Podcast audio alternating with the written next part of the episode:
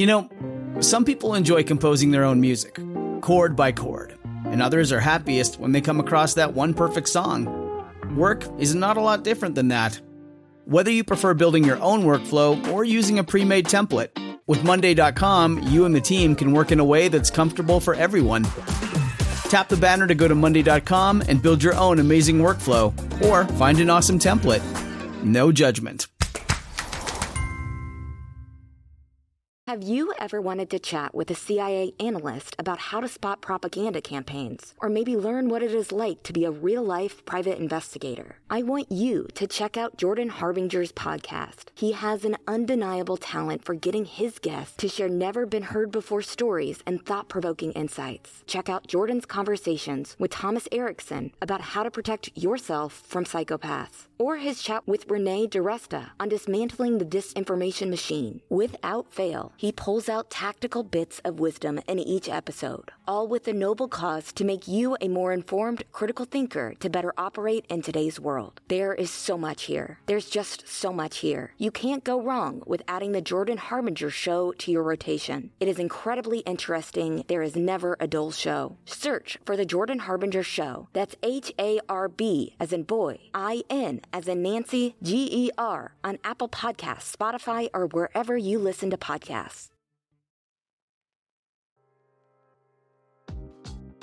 Let's start with Mandy. Um, Mandy, why don't you catch us up on this motion to compel that was filed by Dick Harpootlian and Jim Griffin last week, looking for more information about a certain polygraph that was taken by Curtis Eddie Smith in the Alex Murdaugh murder investigation.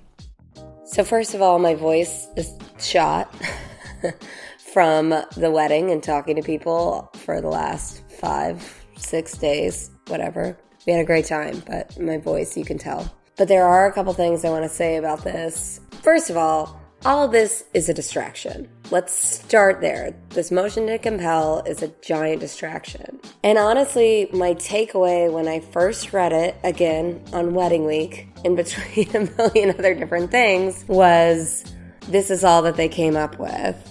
Because we knew that Alex was trying to pin it on Eddie since last September. We knew Alex was going to pin it on Eddie since last September.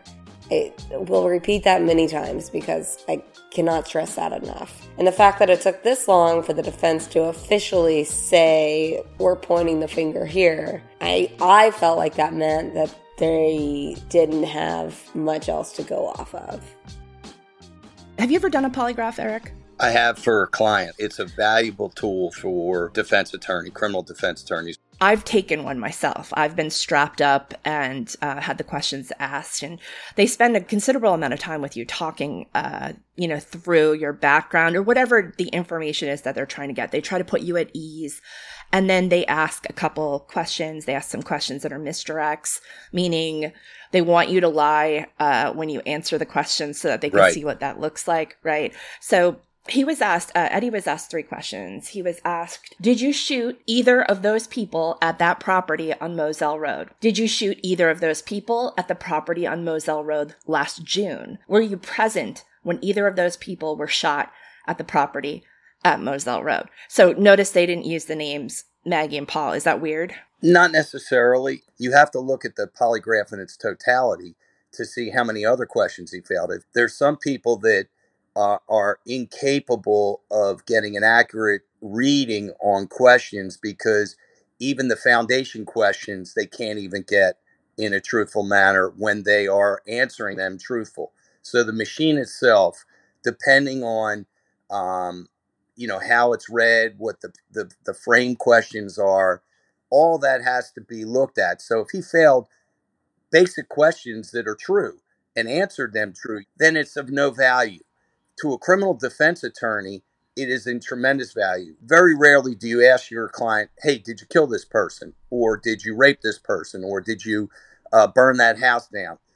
What we do is we put them on a polygraph test and we hot mic them to see how they would do. If they would do very well, and those questions that are answered around the fringes are truthful, then we'll tell the state, the prosecutor, you can polygraph our guy. We've already polygraphed him with um, uh, you know, a former FBI guy or a former S- SLED guy who they respect, and he passes it, then that would cause the prosecutor to pause. So, a criminal defense attorney, in most cases, uses polygraph exams only if his client passes the polygraph exam.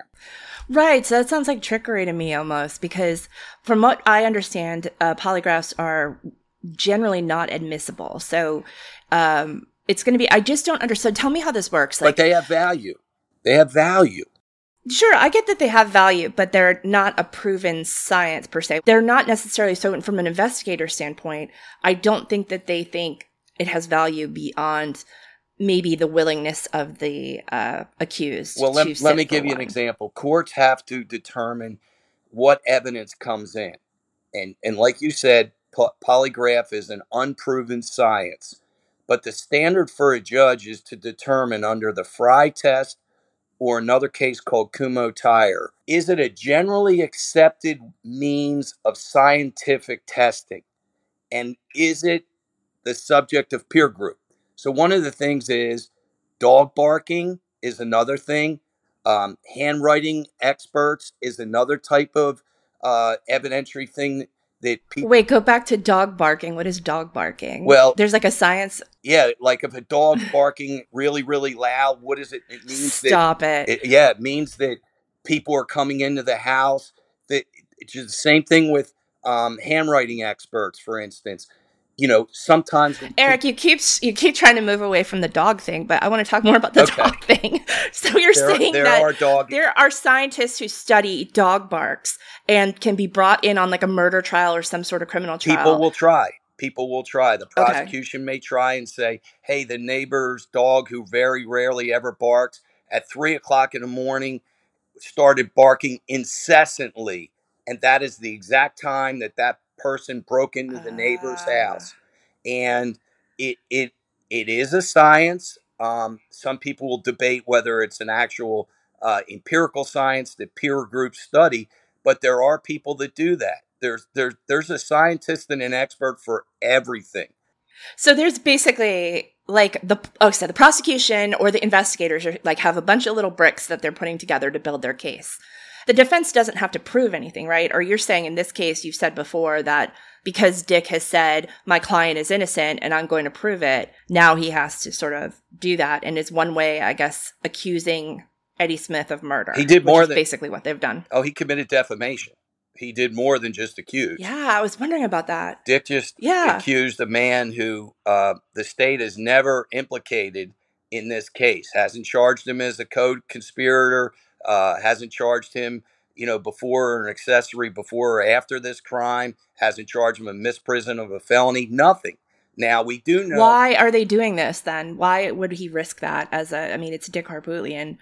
Why is he risking such such? I mean, he has a lot of money to lose, right? Well, what I mean, Smith what's Eddie's reputation? Around? He's already been charged with a fake Labor Day shooting. At or about the time this polygraph evidently took place, he was additionally charged for money laundering, and he's accused of being a drug runner for Alex. So, but those are all accusations. He's not been found guilty of not. any of those. So, in a way, his his reputation is just somebody who's been accused of a lot of the things related is, to Dick, Alex. Dick, so. Dick strategically decided I'd rather face a defamation suit from the likes of cousin Eddie, and now I can salt the public with I found the real killer. Alex Murdaugh must smell like cookies because there's very few people that I would go. I don't think there's anyone I would go to this length for, not even professionally. Uh, and Dick seems to be putting it all in the trailer and lighting a match to it. So I'm not sure what's up with that. There's something about Alex and something about uh, these type of people that that they will compromise a lifelong uh, reputation of of good lawyering and and uh, and credibility. So now that they're saying that, you know, basically they're saying the state isn't giving the full, like you had said earlier about the totality of the data.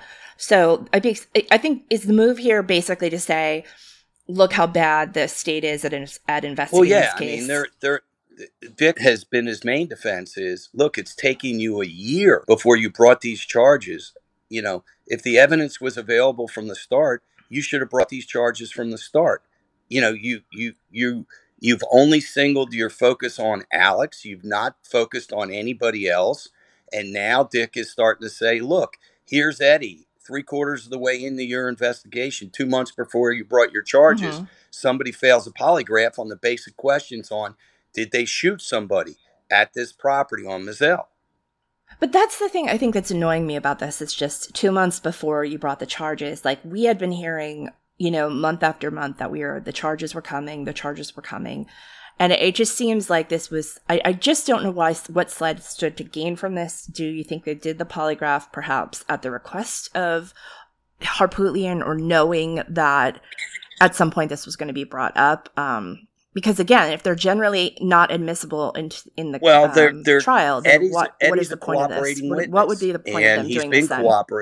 What does that mean? Uh, cooperating, just a witness that cooperates. There is something more to it. Depends on you know what he's cooperating on, but he obviously was been cooperating on the the drug purchasing, uh, the money issues, and the state felt his you know was the juice juice worth the squeeze evidently he wasn't giving information that they wanted and they decided to up the flame on him and that's why those ah, charges came okay. in the spring to just let him know that we can continue to put a thumbtack okay. to you you know um, from dick's standpoint i've always told you he's a 44 caliber smoke maker so he's starting a fire over here with this polygraph let's get back to the scientific yeah. evidence that we have the medical evidence is he attacking the medical evidence? The answer is no. He's attacking peripheral stuff and saying, let's focus over here. Take your focus off the gunpowder residue. Take your focus off the brain matter and the and the phones. The phones. Mandy, what are your thoughts about you know polygraph in general? I mean, I'm sure during your career as an investigative journalist, you've heard about polygraphs. Do you think they're of any value? What are your concerns regarding polygraph? Polygraphs are not admissible in court. They don't matter. Alex Murdaugh probably took a lot of polygraphs and he probably passed them because I think he's a psychopath. Uh, Eddie Smith probably isn't used to this whole game. I'm sure uh, Eddie grew up in the low country. He knows the power of the Murdaughs. I'm sure his nerves were going nuts thinking that he's going to be the scapegoat in this double homicide. Granted, I'm not saying Eddie is completely innocent or innocent at all. I, I don't know. Okay, I want to uh, let me just tell you first because this kind of it's not funny. It's actually really grotesque, but uh, I guess you know don't ask Eddie for his theories unless you want to hear them. Uh, so while he was sitting for this polygraph, he had an alternate theory to what happened to Maggie and Paul, and that alternate theory is is this. I'm going to just read it verbatim because it's kind of um, it'll set the scene for you. I heard that Maggie had a thing going on with the groundskeeper, which I never met him, don't know his name. And Paul went down into one of the barns and caught him, and he got upset, and he went and got his rifle and was hollering and screaming. His mama, his mama was running, and she fell down, and she got up, and he shot her in the ass and the bullet come out the top of her head and then he turned to the groundskeeper guy but the groundskeeper guy already went to his truck and got a shotgun. So that is eddie's version of what happened that night at moselle. Now let me just tell you something. Is eddie on lsd how does he know that she fell and got up? Either he's been listening to our podcast uh, or somebody told him something because her falling and getting up again is from what we've been told by our sources one of the critical uh, parts of her trying to escape getting shot. But um, what an explanation huh? Eddie's either high on lsd or mushrooms because one i don't i don't know if eddie's got the skill set to even figure out a podcast and how to listen to it. Um, but he's grasping at straws at this point because he knows he's facing many years in prison how does this get introduced then when uh, the, the trial happens in January, right? The state presents yeah, he's its evidence. Not, Dick's not introducing this polygraph. So what's the point? Like, what is this? Is like he's salting the earth. That's all. You've got jurors out there who read the newspaper, hear the news, listen to podcasts, talk to neighbors over the fences, have coffee at the coffee shop. He wants one juror. Liz, let's get back to that. Yes, he's saying I'm going to. I want my client to be proven innocent. But Dick Harpootlian will walk out of that courtroom and smile if after a judge gives the dynamite Allen charge and the jury still comes back and says we're hung and the judge says, I'm sorry, it's a hung jury. Dick Harpootlian will walk out grinning like a Cheshire cat. I also want to ask Mandy to wrap this up for us, the polygraph conversation, because I think for a while now, Mandy, you've been saying that, you know, Eddie to some degree is kind of a fall guy if we're going to be talking about fall guys. And you know, from the very start, you know, you had the guy with the least amount of power getting charged. So I just want to hear your thoughts on that. And if you could share that with people, because, you know, we have had a lot of conversations between the two of us about Eddie, and you've done a lot of reporting on that. So what do you think? When you look at means, motive, and opportunity, Eddie Smith does not have any of them, and Alex has all of them. So again, this is a giant distraction, and we can't ignore that. And we'll be right back. As y'all know, we're out on the West Coast connecting with fans, meeting with partners, and having a little fun too. All the planes, trains, and automobiles can be stressful, but do you know what's going to keep me comfy and confident along the way? You guessed it, Vuori. And Vuori makes a fantastic gift for the people in your life who deserve the most comfortable and versatile clothing. Vuori is an investment in your happiness. For our listeners, they are offering 20% off your first purchase. Get yourself some of the most comfortable and versatile clothing on the planet at vuori.com slash COJ. That's V-U-O-R-I dot com slash COJ. Not only will you receive 20% off your first purchase, but enjoy free shipping on any U.S. orders over $75 and free returns. Go to vuori.com slash COJ and discover the versatility of Vuori clothing.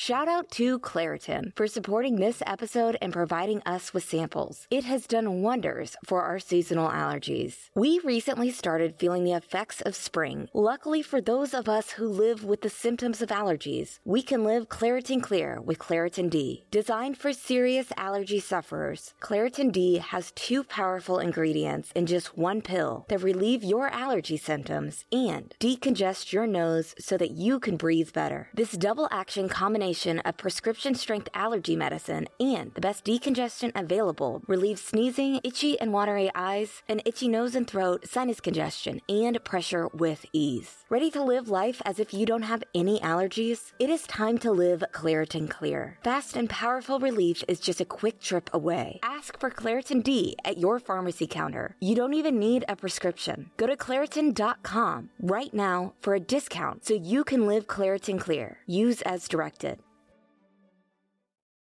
Okay, Eric, I have a gift for you, and um, I think you're gonna. Well, that's nice. First, I just want to give a little background. Um, in 2017, Carmen Mullen, Judge Carmen Mullen, was involved in a. Si- oh gosh. Yep, was involved in a situation on Hilton Head, Oh, where she lives in Port Royal Plantation, and it was. This is sort of a mythical police report. Uh, for some reason, our police reporters missed this, and it could be simply that. Um, it's because her name is misspelled throughout the police report. So if you were to do a search uh, or ask for reports on Carmen Mullen, M U L L E N, you would not have gotten this report. So this police report had her last name misspelled, and we finally found it. And we, I want you to read it. It's very short. Uh, it's it's an incident report. It's just one page. So I'm going to text that to you right now. And while you're reading it, I'm going to let the listeners know a little bit about this report um, because it's it's a doozy. I think I think you're gonna I think you're gonna be pretty shocked by this. So Are you putting me on the spot? That's what I had doing, to. right? I think you're gonna see why I had to put you on the spot. I could not give this to you earlier uh, because it, I think it's gonna put you in a position. So I'd rather put you in a position live on the air than you know behind the scenes. so here's what the report is, everybody. Um, on Dec- in December 2017, a woman called her the security in Port Royal Plantation and said that she had a man living with her and she wanted him off of her property. This man, his name was Ernie Lotito, and he was referred to as Ernie the attorney around Hilton Head area. And he's sort of a troubled guy. Um, I don't want to go too much into him. Uh, he is not a practicing attorney. So, you know, he's a guy on Hilton Head that is one of those local personalities that people know of. And some people, you know, were, were taking care of him, making sure that he had a place to live and, and all of that. So, this place where he lived on Port Royal, um, the woman he was living with no longer wanted him there. She called security. Security called deputies, and a deputy named um, his last name was Demars, and he was new. He had been at the sheriff's office for about six months at that time, so he didn't know people in the area to the degree that you would need to know um, in order for what the judge wanted to happen to happen. So Carmen Mullen, the judge that's been involved with the um, Murdaugh stuff, um, her name's come up quite a bit. And um, as Eric's reading this, Eric uh, actually filed a joint complaint against her with the Commission on Judicial Conduct, along with um, Solicitor Pascoe. Uh, so we haven't heard anything on that. So on this particular day in December 2017, Carmen Mullen involves herself. So the de- deputy is inside the house talking to the owner of the house, and the security guard's like, hey, uh, Judge Mullen is here. She wants to talk to a deputy. So Mullen comes in and she basically says, Listen, you got to arrest him on something. Let's find something to arrest him on. And, you know, he doesn't have a trespass uh, notice where he can't be on this property. And the deputy is like, look, there's an eviction process. She needs to go through the eviction process. So she wants this guy off her property. His behavior, he hasn't done anything. She's not accusing him of anything. So Judge Mullen goes and speaks to the homeowner to see if she can find something that's arrestable, some sort of offense that would qualify for an arrest. And she couldn't. So instead, she starts to um, talk about a trespass notice that he has at a local gas station. So there's this gas station, he's not supposed to go to it. So she offers, allegedly, according to this report, to drive Ernie the attorney to this gas station so that the deputy can arrest him there. So she is almost facilitating an arrest of this guy, trying to find a way to get him arrested. Uh, additionally, she finds out from the homeowner that there is an investigation going on uh, involving uh, Ernie at the time with the sheriff's office. So she says, Why don't we arrest him as part of that investigation? Now, they say, Well, we haven't worked up any warrants. We're still investigating it. We don't know if he's ready to be arrested on that or if he'll be arrested on that. But, you know, we're, we're, if, if we're going to arrest him, we'll go to the, the magistrate and get that warrant signed. She says, well, I'm a judge. I can sign a warrant. So so at that point, uh, the the new deputy is like, "Look, my supervisor wants me to leave the scene. We'll have somebody, you know, figure this out in the normal course of investigations and eviction process." And apparently, she was, you know, they made a note to say that she was, you know, kind to the deputy. She wasn't a jerk or anything like that. But this raises obviously a lot of questions about what she, as a judge, uh, how she conducts herself. So it looks like Eric has read the report. Uh, Eric, you okay? Okay. Did you did you hear me gulp? No, did you hear I me gulp? did. Tell me, what are you thinking? Well, you obviously want to kill my legal career. Uh, well, have me answer questions again about Judge Mullen. But yeah, in all seriousness, um, it's it's a troubling report that I just read. Um, it you know judges are are humans, and so in, on one hand they have to uh, dispense justice, do it equally, do it without no, you know, it's not currying favor, friends to reward, enemies to punish. On the other hand, they do live in a neighborhood and they want to be protected. Um, you know, we do hear cases where you know uh, litigants come to a judge's house and they shoot people, like the judge's family in New Jersey, the federal court judge. They shot his her husband and killed him in the son. To be clear, though, this was not this was not at her house. This is at a neighbor's house, um, like half a mile it. away. She- so this isn't even like she. she injected herself in this, where she was not asked to come and get involved, nor was it her place to get involved. Uh, I'm troubled by a number of things that took place here, which was look, let's figure out a way to get an outcome to get this guy arrested, not go through the proper channels of. I'm very troubled by Judge Mullen's statement, if it's correct, in the narrative by the deputy, where she said, look, I sign arrest warrants all the time. Just get me an arrest warrant and I'll sign it. But she clearly jumped into something where she had no business being a part of. And now it would be equally problematic if arrest warrant was presented to her and she was to issue an arrest warrant because she would be conflicted out. So that raises an interesting question that you just said. Dick Harpootlian intimated at one of Alec's uh, hearings in the double murder trial that uh, Mullen has signed at least one warrant related to that case. So does this now throw into question every warrant that she signed? Um, what what does this do for her moving forward? It it doesn't help her reputation. Look, even though she issued a warrant um, supposedly that would be a search warrant against Alex's interest, it could be said, well, she's trying to do it in order to clean her reputation, which Bland and Pascoe sullied with reporting her to the bar. Listen, it's the appearance of impropriety that judges have to be concerned about, not the actual conflict. This is an outcome determinative confrontation here where she's determined to get this guy arrested under any set of circumstances. So I'm very surprised that this, well, I'm not surprised. I was going to say I'm surprised that, that she was not reported by this by the police officers, but they have to appear before her. Um, you know, it's such a small county. You know, prosecution cases rely on police officers. Police officers rely on judges to issue warrants. You know, I'm not saying that Judge Mullen is a vindictive person, but if they reported her to ODC in 2017 for this, all hell would have broken loose in that circuit. Duffy Stone's office would have really uh, had a problem with the police reporting a judge who sits on every one of her cases. And then, Mandy, what were your? I know we've talked a lot about this, but what was your initial reaction when you read this report? What were you thinking?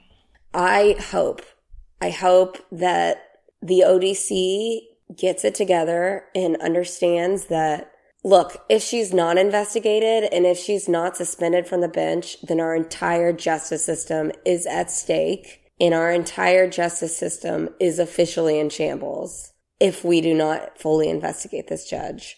She should not be ruling on the bench right now, um, not only from this report, but from her alleged involvement in the Satterfield case. Let me bring this further home on the appearance of impropriety. We, I have reported Judge Mullen I I do not want her to pass judgment on any issue for any of my clients in the future based right. on my reporting her. I, I'm not saying that she could not be objective, but it's the appearance of impropriety. So, for instance, we have a motion um, that is coming up in Charleston, and Judge Mullen is the presiding judge on that motion. We just got a calendar. We wrote her and we said, Judge Mullen, you know, in light of the fact that Eric Bland reported you along with David Pascoe, we would ask that you not uh, sit in judgment on this motion. To her credit, to her credit, she wrote back and said, Not only will I not sit on this motion, but I will never sit again on anything having to do with Bland Richter. That is the appropriate response. That is her saying to herself, it would create the appearance of impropriety if I sat on this case. Now, why didn't she do it with this uh, Ernie case? I have no idea. I do. No one was watching back then. There was no Eric Bland back then. Somebody who's listening to this, if this is true, this needs to be addressed by our state. I would also say to people listening, if they've had experiences with judges in South Carolina that are similar to this, uh, they should definitely give us a call or send us an email because it's super disturbing. Um, but here's a sentence that Judge Mullen advised we need to find something to arrest Lotito with and remove him. I contacted my supervisor and advised him of the judge's request. Now you can see the gravity there, right? Sort of like this judge is requesting this thing. It's not of this, you know, neighbor's request. It's the judge. She's using her full authority in this matter. Judge Mullins went to the front door of the residence and spoke with the complainant to determine if there was any offense that had occurred where Lotito could be arrested. Judge Mullins stated that she knew Lotito had a trespass after notice at a gas station in Beaufort. Judge Mullins said she'll find him a ride to that gas station and then call deputies to arrest Lotito. That is chilling to me. I know this is just like a. Have you? Did you try to get Judge Mullins' side of the story, Liz? Yeah, we uh, emailed her uh, for a comment. Yeah. What was her response? We didn't hear back, and that is not surprising. Well, I'm surprised because if if if I was attacked as a judge, I would have a lawyer or somebody respond and say that is categorically untrue, and I I, I disagree with the de- deputy's narrative of what was discussed. Right, but see, here's the thing: is there's going to be a CAD and there's going to be recordings, so she better be sure, you know, what's on the recordings. Um, you know, when it comes to what what did they radio in, um, what were those conversations Good with the point. supervisor? Those those might not, you know, bo- those might be worse for her, honestly. And we'll be right back. Calling all lovers of mystery. Prepare to don your detective hat in June's Journey, a free hidden object mobile game that delves into the captivating journey of June Parker, a self proclaimed detective on a quest to unravel the mystery surrounding her sister's untimely death. Take a trip in time to the glitzy 20s and play as June, deciphering clues and unveiling secret plots within thousands of beautifully illustrated scenes. The thrill is endless with new chapters added weekly, allowing you to not only enjoy the detective adventure, but also to personalize and decorate your very own Orchid Island where the story takes place. How sharp are your detective skills? Find out when you download June's Journey on your Android or iOS device or play online via Facebook Games. Your detective journey awaits. So one thing I want to do is just to go back and read this um, second paragraph that I've marked here. The resident advised Judge Mullins there was a breach of trust incident that was being investigated by Investigator Chin. Judge Mullins inquired on an arrest for breach of trust.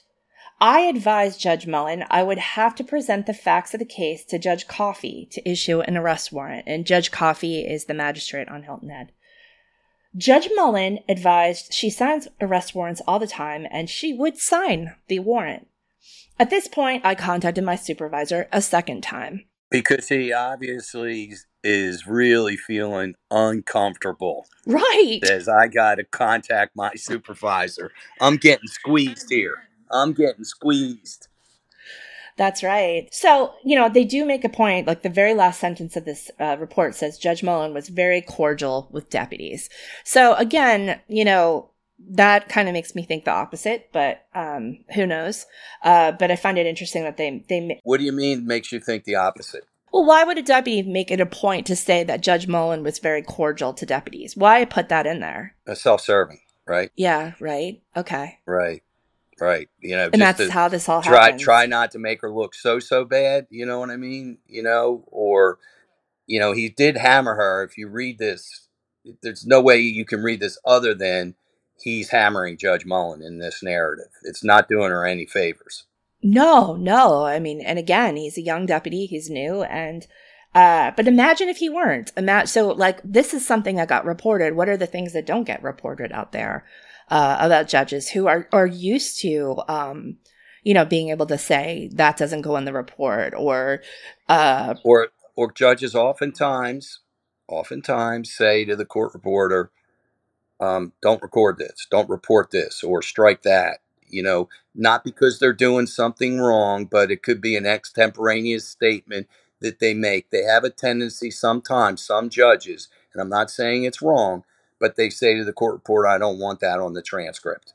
So, Eric, uh, you know, when you were saying earlier, like that, this could put your legal career in jeopardy, I, and I know Judge Mullen is, is not going to be hearing any cases or or hearings involving your firm anymore moving forward. But what what exactly? I mean, the reason I presented th- this to you on the air uh, is because I knew that you might have an obligation to report her. Is that would that have been true? Um, it's that also, but there's also the intangibles. You know, lawyers aren't, you know, shouldn't really every day talk about judges in a way that you and I are talking about them on this podcast. Um, and and and again, the issues I'm seeing with Judge Mullen, I never see with any other judges. Uh, I don't see these issues that are repeating themselves. That's not to say that Judge Mullen hasn't done a great job in other cases, you know, sitting on a, uh, you know, a jury trial, doing the correct thing.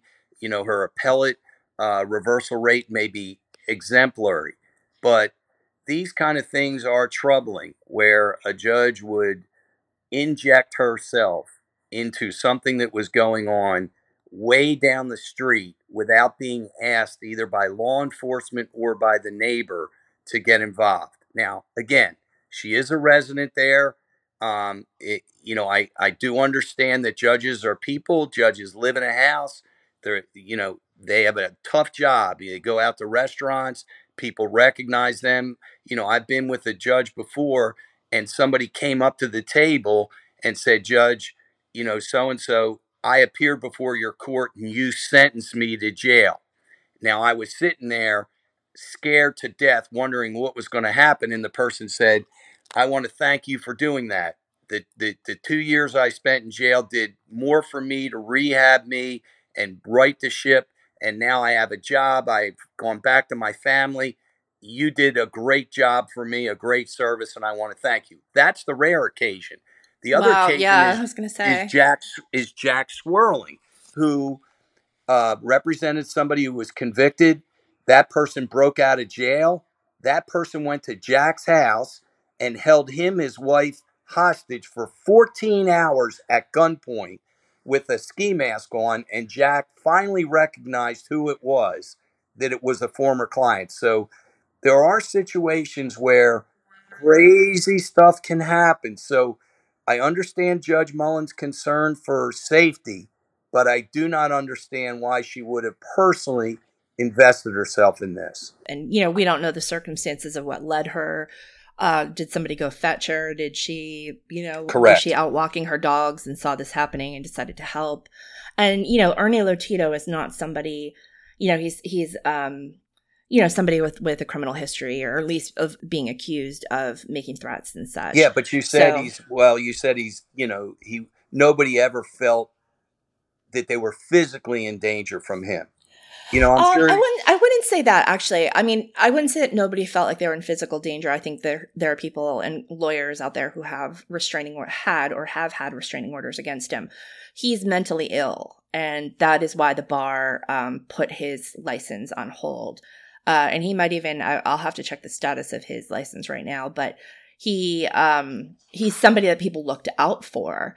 Uh, you know, there were people on the island that certainly looked out for his interests because mental illness is doesn't mean you need to get rejected, you know, outright and and kicked out of the kicked off the island, as it were. But um, you know, certainly it's not okay to to make threats against people. And but in this circumstance, this incident, he was not, according to this report, making any threats. He was simply talking to himself. Um, you know, it said basically my observation of Lotito was he appeared to be a mental subject, but was not a threat.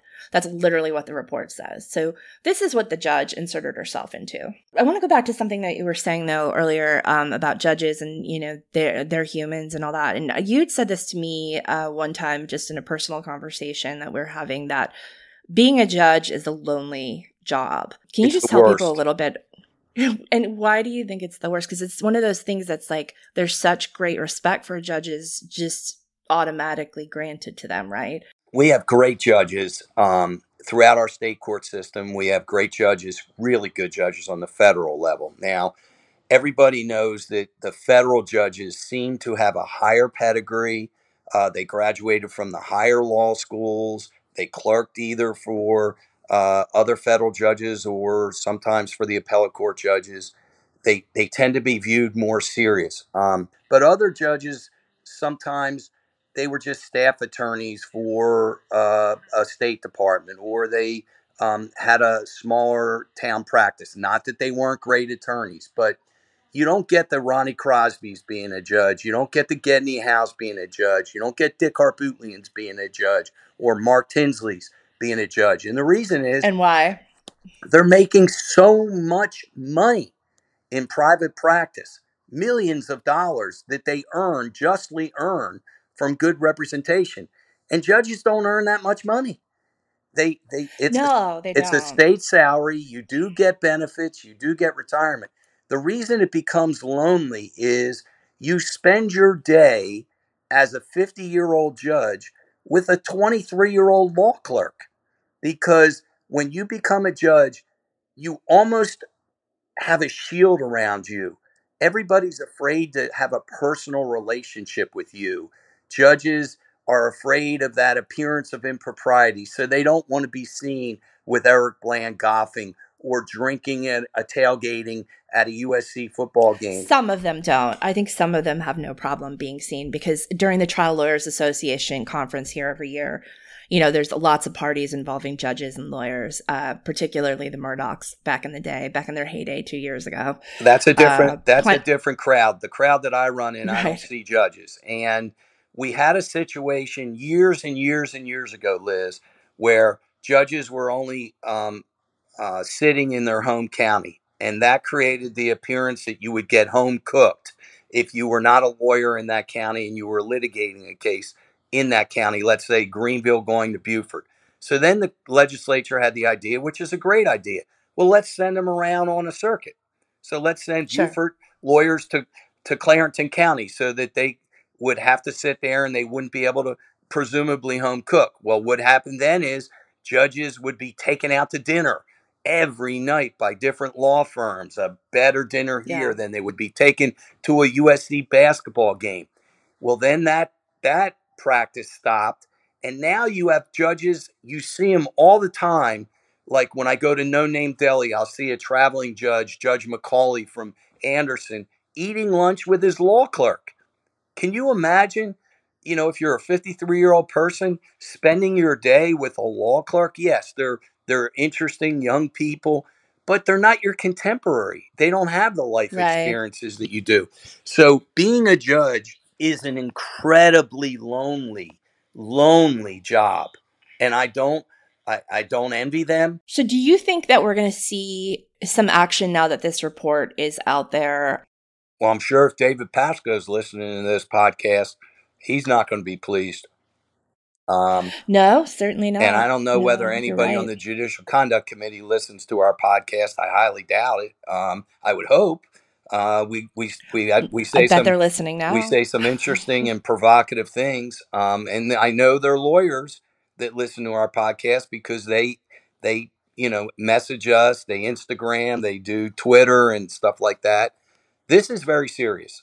Um, I'm not saying it happened. Yeah, and I'm it's it's clearly a one sided report because it's of a uh, from a deputy. So so I want to just uh, uh, throw in one question here to end this with, but do you think there's any hope for the low country uh, when it comes to judges?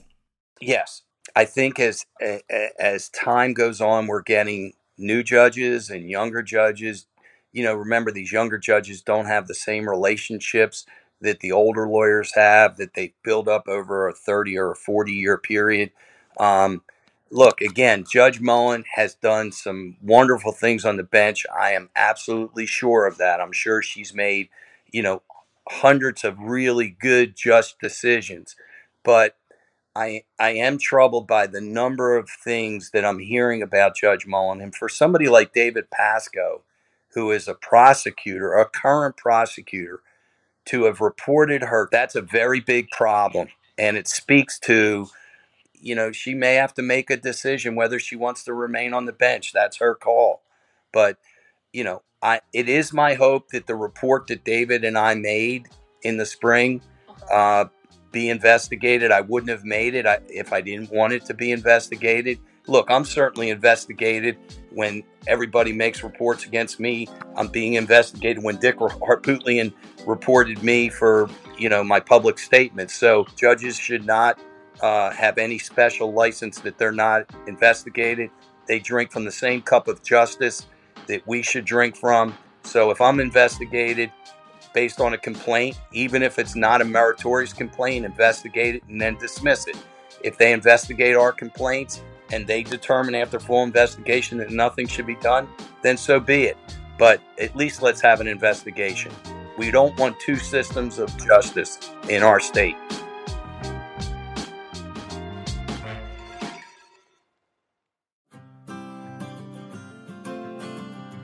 The Murdaugh Murders podcast is created by me, Mandy Matney, and my fiance, David Moses. Our executive editor is Liz Farrell. Produced by Luna Shark Productions. Our bodies come in different shapes and sizes, so doesn't it make sense that our weight loss plans should too?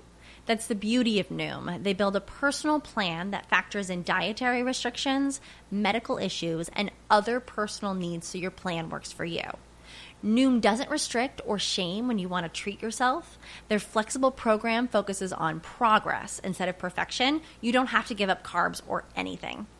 And with their daily lessons, you can learn something new about your food choices every day. After just a few days of using the app, I learned how to recognize cues for overeating and how to choose the right foods to feel full. Stay focused on what's important to you with Noom's psychology and biology based approach. Sign up for your trial today at Noom.com. That's N O O M. Dot com and check out Noom's first ever cookbook, The Noom Kitchen, for a hundred healthy and delicious recipes to promote better living. Available to buy now wherever books are sold.